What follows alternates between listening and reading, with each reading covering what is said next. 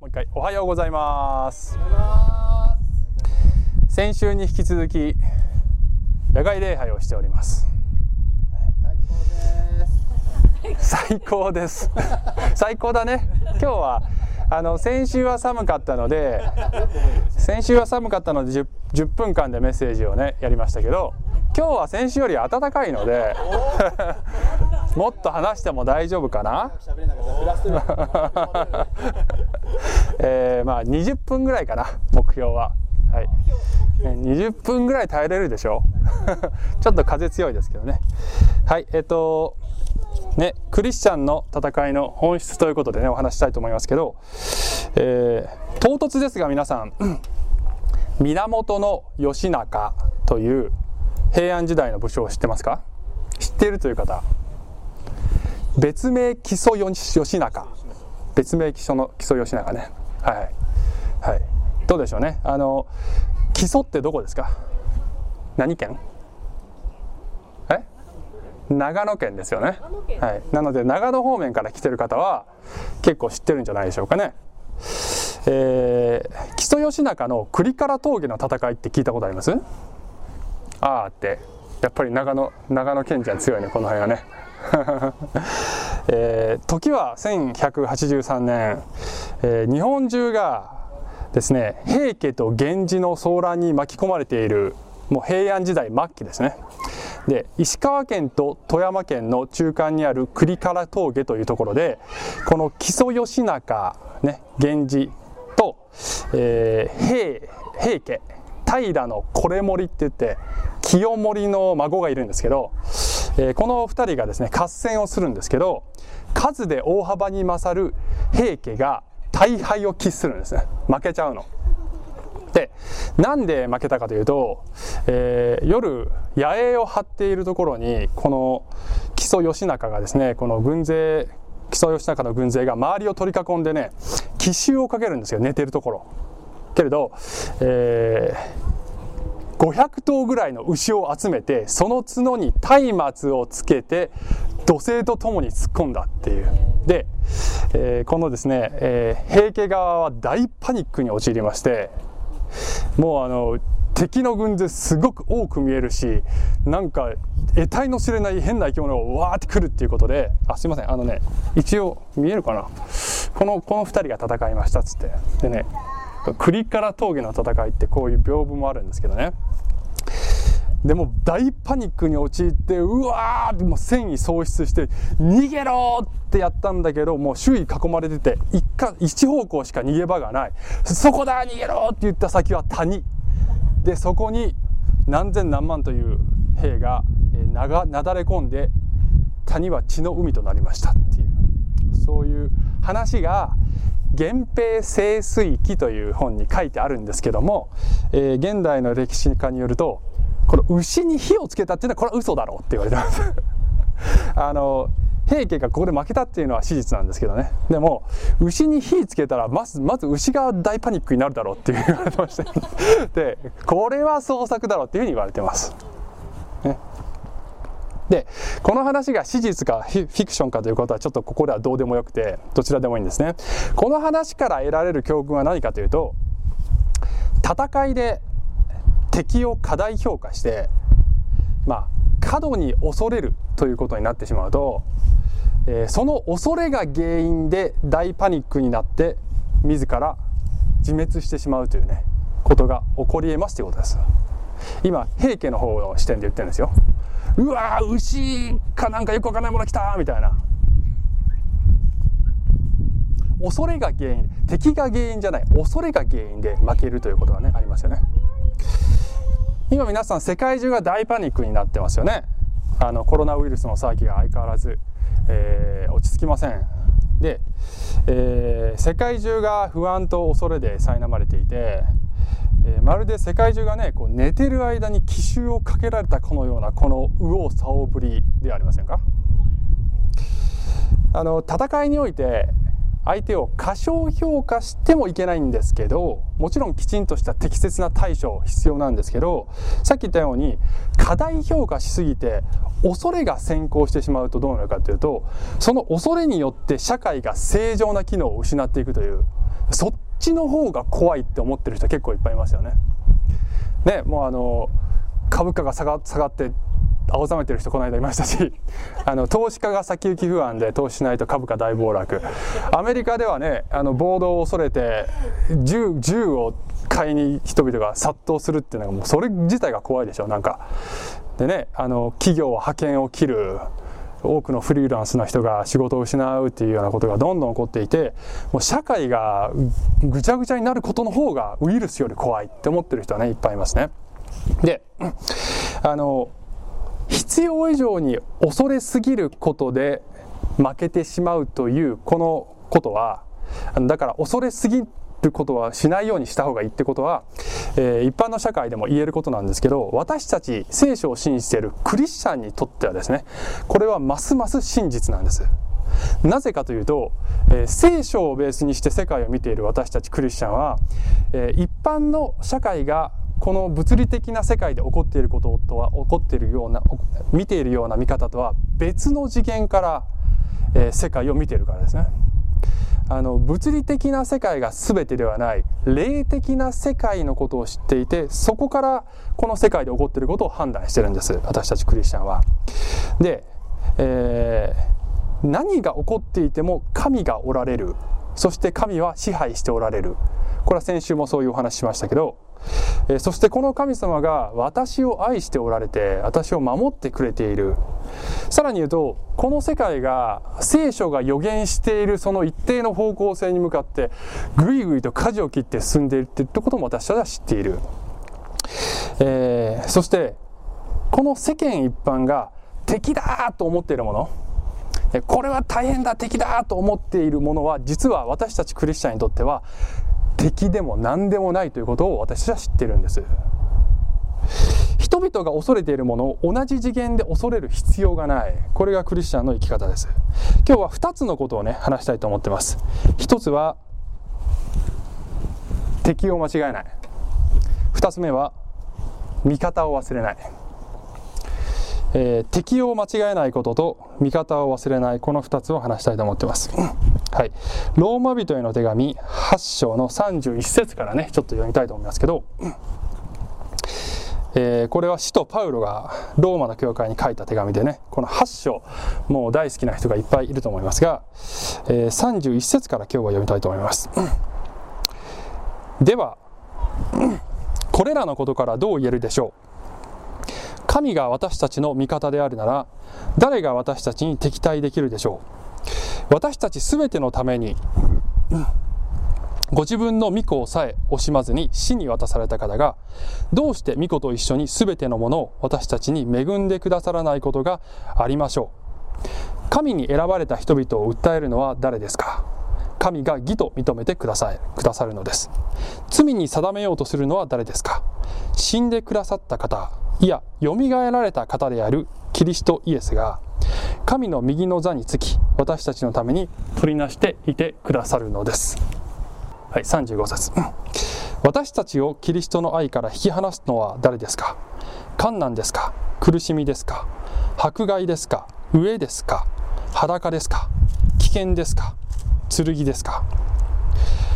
あなたのために私たちは一日中死に定められている。私たちはほふられる羊とみなされたと書いてある通りです。しかし私たちは私たちを愛してくださった方によってこれら全てのことの中にあっても圧倒的な勝利者となるのです。この後ちょっともうちょっと読みたいと思いますけど、えー、使徒パウロ、えー、皆さんご存知のようにキリストを述べ伝えるためにもう気が遠くなるほど大変な思いした人ですね。もう大変な、えー、半生をね送った人ですね。パウロは、えー、まあ、これこの箇所以外のところにもねパウロはどれぐらい大変だったかっていうこのパウロの災難リストみたいなのが書いてあるとこありますけどね、えー、尋常じゃない、え大変さを通ったもう迫害とねいろんな船でナンパしたりもういろんなことが起こるわけだね。パウロに言わせればそれらの災難とか苦労とか敵じゃない。って感じじゃないですか？ここで言ってる。もう圧倒的な勝利者であってそもそも敵じゃない。でも大変でしょ？ってね思いません？そんなこと言うけどそんなに大変な苦労の人生送ってて勝利者ってこれちょっとなんかかなり強がってる感じの セリフに聞こえなくもない。しかもパウロは聖書に書いてないですけどね最後は殉教しますね。時の権力者に、えー、殺されるんだね。どこが勝利者なのって感じじゃないですか、ね、殺されてる負けてるじゃんって、えー、勝利とは何かというその定義が違うんですね。定義が違うんです。この世界で生きている私たち。このこの世界の定義とクリスチャンの勝利というものの定義が違うんですね。パウロにとってみれば肉体の死さえも大したことではないんです。なぜかというとキリストが死から復活されて私たちによみがえりの命をお与えになると約束をされているからですね。これら全ての私たちに降りかかってくるいろんな問題。全ての問題はこの創造主の前にちっぽけなものなのだ。ということを私たちは知っている。皆さんクリスチャクリスチャンのですね。どうしようかな。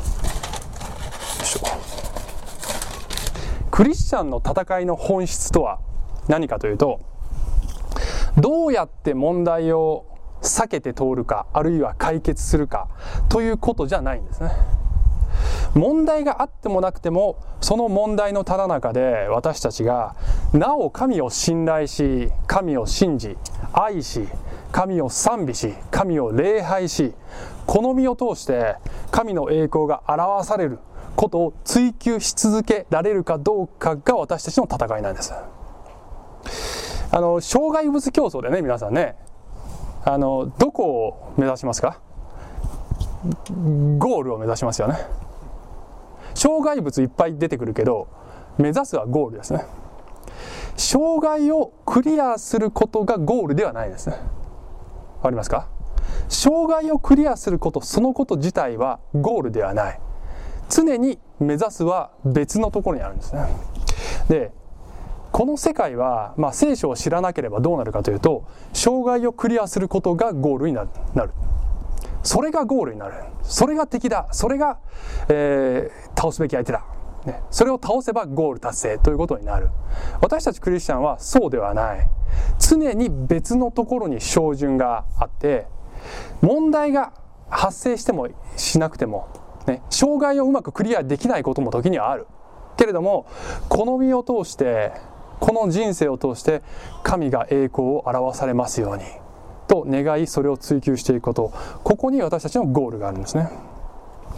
ところが聖書によれば私たちにそういう生き方をさせまいとする力が常に働くというんですね、えー、聖書では敵は悪魔ですよというふうに言ってるんです。悪魔。悪魔は私たちがクリスチャンとして歩むべきやり方を歩むべき歩み方をできないようにします。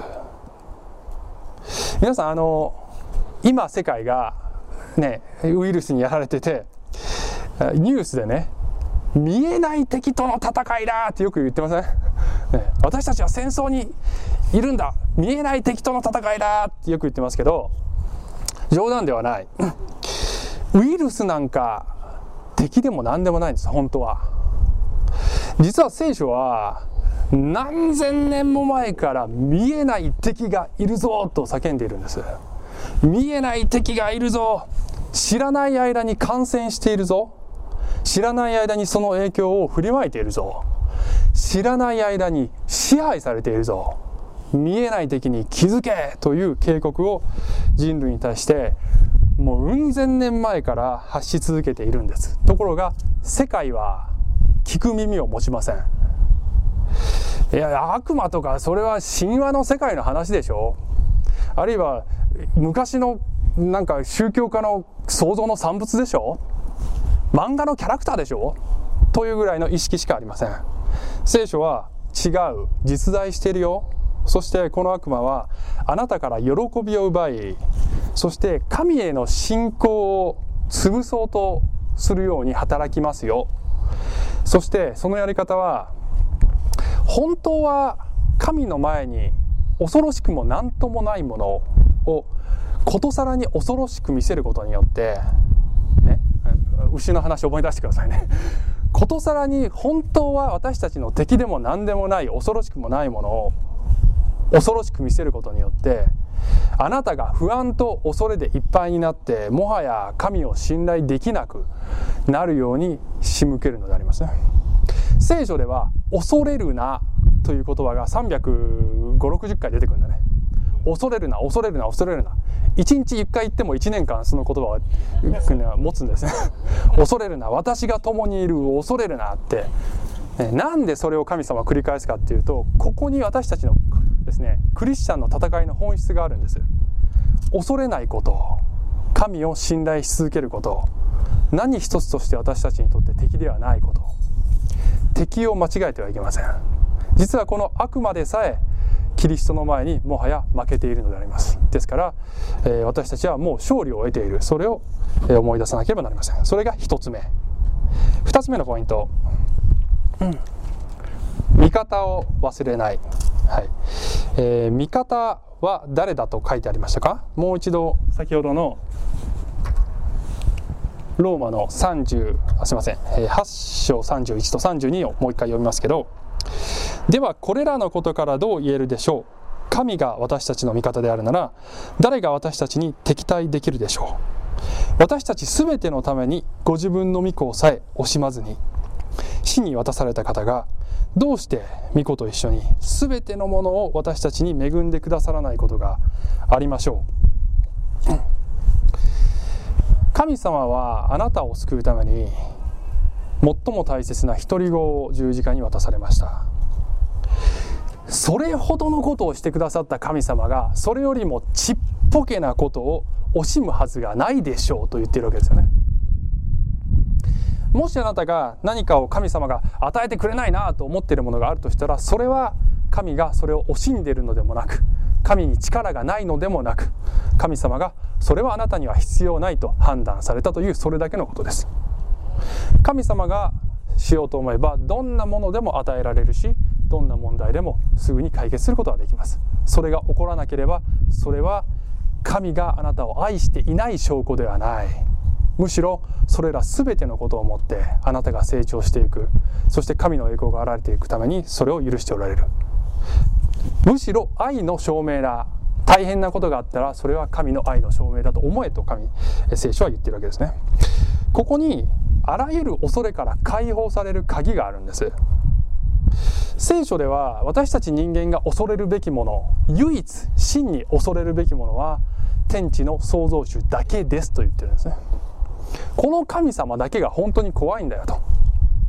だけどこの怖いはずの神があなたのために最大の犠牲を払ってそしてあなたの罪を許しあなたに永遠の命を与えてその愛の証明をされたとなれば恐ろしいはずの神がもはや恐ろしくなくなったとすればもはやそれ以外のものは何一つ恐ろしくなくなる。これがクリスチャンの人生観でありますね。あの最近私の娘との会話をねちょっと紹介したいと思いますけど、えー、娘6歳でえー、今年保育園卒業してあの今度から新1年生なんですね。娘どこいんだから後ろ。えー、であのこの地域ではですね全てのこの地域なのかな？あの全ての新1年生に富士サファリパークの無料チケットがもらえるんです。ねいいでしょ？親子ペアチケット。もらえなかったんだよ。長野県だからダメなんじゃない？でねもらったんですよ。それで、えーと、いつ行こうかなと。ね。あの有効期限が4月19日なんだよね。だから早く使わないとダメなんだよね。でまあねサファリパークだったらね基本外だしそんなにウイルスのリスクもないかなみたいな感じでねでいつ行こうかって妻との間で話し合いましてよしいついつ行こうって日程決めたんですね。で誰がどっちが娘にそれ言うみたいな。あの僕言っていいみたいな。喜ぶ顔が見たいから。じゃ僕言うね。パパから言うね。そのことっつってさで先に妻が娘に「あのねパパがすっごくいいこと教えてくれるよ」っつって「いいことあるらしいよ」ってこう。娘はもうすでにその時点ですっごい期待してて「パパいいこといいことって何?」っつってね「いいこと教えていいことあるんでしょ？いいことって何?」ってこう聞いてくるわけ。ちょっと今歯磨いてるから。みたいな歯磨いたら教えて早く教えてよいいこと教えてってね分かった分かった分かった。いい？じゃあいいこと教えてあげるからね。すっごくいいこと教えてあげるからね。つって。でこう言ったんです。パパは君のことを愛してるよ。ちょっと一瞬の茶目系が出ちゃってね。あそう言っちゃったんですね。そしたら娘がどういう反応したかというとあの「本当？パパ？嬉しい!」って言わないんだ。言わないよね。言わないんだよね。娘が反応したのはねあのね「もうパパ違うでしょ。それじゃなくて。いいこと他にあるんでしょ」みたいな。そそうじゃなくていいこと教えていいことをして。で僕言ったんだよねあのパパが君のことを愛しているということほどいいことは他にないんだよ。違うパパ、それじゃなくて、いいこと他にあるんでしょ？しつこいしつこいんだよ。すごい。ね、いいこと教えて他にあるんでしょ？分かった分かった分かった分かった分かったあのね、いついつあのサファリパークに行くからね、やったーみたいな。あ私娘にね 1, 1日に10回ぐらい愛してるって言ってるんでもうあのもうそれ聞いたみたいな感じですよね。もうもう耳耳たこだみたいな感じだったんでしょうきっとね。そんな会話しました。ところで皆さんにいいことを教えてあげましょう。サファリパークじゃない。皆さんにすごくいいことを教えてあげましょう。いいですか？準備はいいですか？すごくいいことをしてあげましょう。天のお父さんはあなたを愛しています。皆さんな はい皆さんねすっごくすっごくわざとらしくやったって言った人が何人かいましたけどえー、皆さんの心中には「ああなんだそのことか。もうそれだいぶ何回も聞いた。もっといいことないの?」っていう感じの表情でしたね皆さんね、え特にクリスチャン生活長いとね結構「ああ知ってるよ。神私私を愛してる。知ってるよ。もっといいことないの？もっと役立つことないの？もっと実用的なことないの？もっといいことはありません。もっといいことは他にはありません。そしてある意味これ以上に究極的な意味で実用的なこともありません。あの先ほどの娘とのね話に戻すと娘が将来大変な目にあって困難にあった時に彼女が思い出すのはライオンさんやキリンさんではありません。あのライオンすごい迫力あったな。あのライオンのように私も頑張ろうとかじゃない。私をどんな時もありのままに愛してくれて包んでくれて励ましてくれてそういう温かい大きな存在があった。というその記憶とそれによって培われた健全なアイデンティティが彼女が大変な時に彼女を支えるんですまあ、そうであるといいなと願ってる そうであるといいなとね。ね。ね。ライオンやキリンには負けたくないよやっぱね。負けたくないよね。まあ、これを聞いてる皆さんの中には私は実の親からそんな健全な愛を受けれなかったなというそういう幼少期の人もねいるかもしれません。安心してください。天のお父さんは全ての人に親よりももっと完全な愛を注いでおられます。あなたは完全な愛で今も愛されています。そしてそのことを御子イエス・キリストの十字架と復活で証明されました。これを知ることほど皆さんいいことはありません。世界中どこを探してもこれよりもいいことはありません、えー、最後にローマ人への手紙。この御言葉をね読んで終わりたいと思います。ローマ8章の、えー、38と39私はこう確信しています。死も命も見つかいも権威あるものも今あるものも後に来るものも力あるもの力あるものも高さも深さもその他のどんな被造物も私たちの主キリストイエスにある神の愛から私たちをき離すことはできません。はいお祈りします。愛する天のお父さんありがとうございます。私たちがどんな嵐の中を、えー、通っていようとも、えー、どんな山が目の前に迫ろうともあなたの愛は私たちから離れることがなく、えー、どんな問題も私たちの敵ではありません。そうではなくあらゆる状況の中でどうぞ私の身を通して神の栄光が現れますように。そのように、えー、私たちが信じ続けまた追求し続けることができますように。イエス様のお名前によってお祈りします。アーメン。